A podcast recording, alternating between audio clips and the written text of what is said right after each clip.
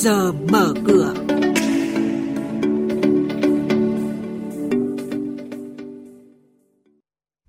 Thưa quý vị và các bạn, Hải Phòng vừa khởi công dự án đầu tư xây dựng cầu Lại Xuân.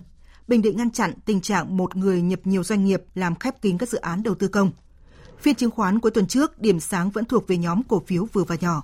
Đây là những thông tin chính sẽ có trong chuyên mục trước giờ mở cửa hôm nay và chúng tôi xin mời biên tập viên Xuân Lan và Bá Toàn thông tin chi tiết tới quý vị. Hải Phòng vừa khởi công dự án đầu tư xây dựng cầu Lại Xuân và cải tạo mở rộng đường tỉnh 352 kết nối huyện Thủy Nguyên, thành phố Hải Phòng và thị xã Đông Triều, tỉnh Quảng Ninh. Dự án có tổng mức đầu tư gần 1.335 tỷ đồng, dự kiến hoàn thành vào cuối năm 2024.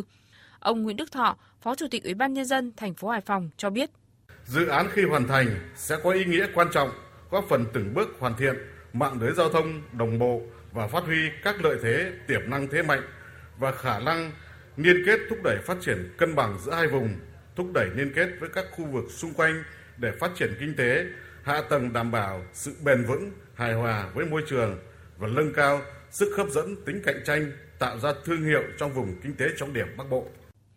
Trong hai năm gần đây, tỉnh Bình Định luôn nằm trong top những tỉnh dẫn đầu cả nước về giải ngân vốn đầu tư công. Năm 2022, tổng kế hoạch phân bổ vốn đầu tư công cho tỉnh này hơn 9.300 tỷ đồng. Tỷ lệ giải ngân vốn đầu tư công đạt hơn 93%. Tỉnh cũng đang thực hiện nhiều dự án đầu tư cơ sở hạ tầng giao thông, vốn đầu tư hàng nghìn tỷ đồng như dự án đường ven biển 639, dự án Cát Tiến, Diêm Vân, vân vân. Ông Hồ Quốc Dũng, Bí thư tỉnh ủy Bình Định đề nghị ban chỉ đạo phòng chống tham nhũng của tỉnh tập trung theo dõi, chỉ đạo xử lý nghiêm túc những vụ việc nổi cộm gây bức xúc trong dư luận. Và tới đây là sẽ chọn một số cái vụ án vụ việc để mà đưa vào quy diện ban chỉ đạo theo dõi. Chúng tôi đã chỉ đạo chấn chỉnh cái việc một công chủ mà thành lập ra nhiều doanh nghiệp để mà làm cái khép kín chủ đầu tư nào địa phương nào chọn những cái trường hợp như thế thì phải xử lý cố gắng hạn chế đến mức thấp nhất không để xảy ra cái tham nhũng tiêu cực trên địa bàn của tỉnh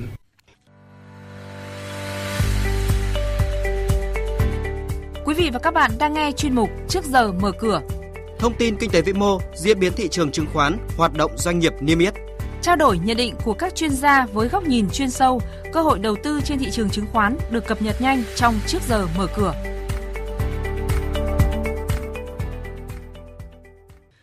Thưa quý vị và các bạn, phiên chứng khoán cuối tuần trước điểm sáng vẫn thuộc về nhóm cổ phiếu vừa và nhỏ, bên cạnh ICT, KHG, LSS, PTL giữ vững sắc tím khi chốt phiên, nhiều mã khác cũng nới rộng biên độ và tăng tốt, đặc biệt là các mã trong nhóm đầu tư công đều tăng như LCG, HHV, HBC, FCN.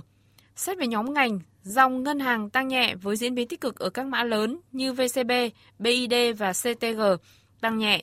Nhóm cổ phiếu chứng khoán cũng nhích nhẹ. Đóng cửa phiên giao dịch cuối tuần trước, VN Index đạt 1.077,15 điểm, HNX Index đạt 215,28 điểm, Upcom Index đạt 75,54 điểm. Và đây cũng là điểm số khởi động trong phiên giao dịch mở cửa sáng nay. Xin chuyển sang hoạt động của doanh nghiệp niêm yết trên sàn chứng khoán Công ty cổ phần Nam Việt mã ANV rút ngắn thời gian thanh toán cổ tức bằng tiền năm 2021 cho cổ đông với tỷ lệ 10% gần một tháng với lý do tình hình tài chính gặp khó khăn, chuẩn bị không kịp nguồn tiền thanh toán.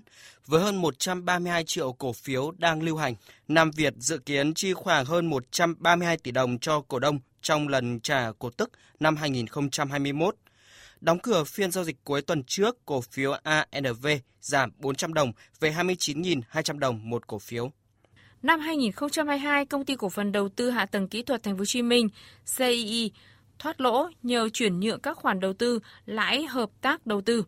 Công ty ghi nhận doanh thu tăng 192,9% và thoát lỗ trong quý tư năm 2022 nhờ hoạt động tài chính lũy kế cả năm lãi 896 tỷ đồng. Lỗ hoạt động cốt lõi 207 tỷ đồng trong quý tư năm 2022. Trên thị trường, giá cổ phiếu CI đang ở mức 13.850 đồng một cổ phiếu. Trong quý tư năm 2022, công ty cổ phần xuất nhập khẩu nông sản thực phẩm An Giang ghi nhận doanh thu tăng 152,3% và lợi nhuận giảm 91,9% về hơn 1 tỷ đồng. Như vậy, trong kỳ, mặc dù lợi nhuận gộp tăng nhưng lợi nhuận sau thuế vẫn giảm mạnh, chủ yếu do hụt doanh thu tài chính, đồng thời chi phí tài chính, bán hàng và quản lý doanh nghiệp tăng cao. Đóng cửa phiên giao dịch cuối tuần trước, cổ phiếu của công ty cổ phần xuất nhập khẩu nông sản thực phẩm An Giang đóng cửa giá tham chiếu 10.800 đồng một cổ phiếu.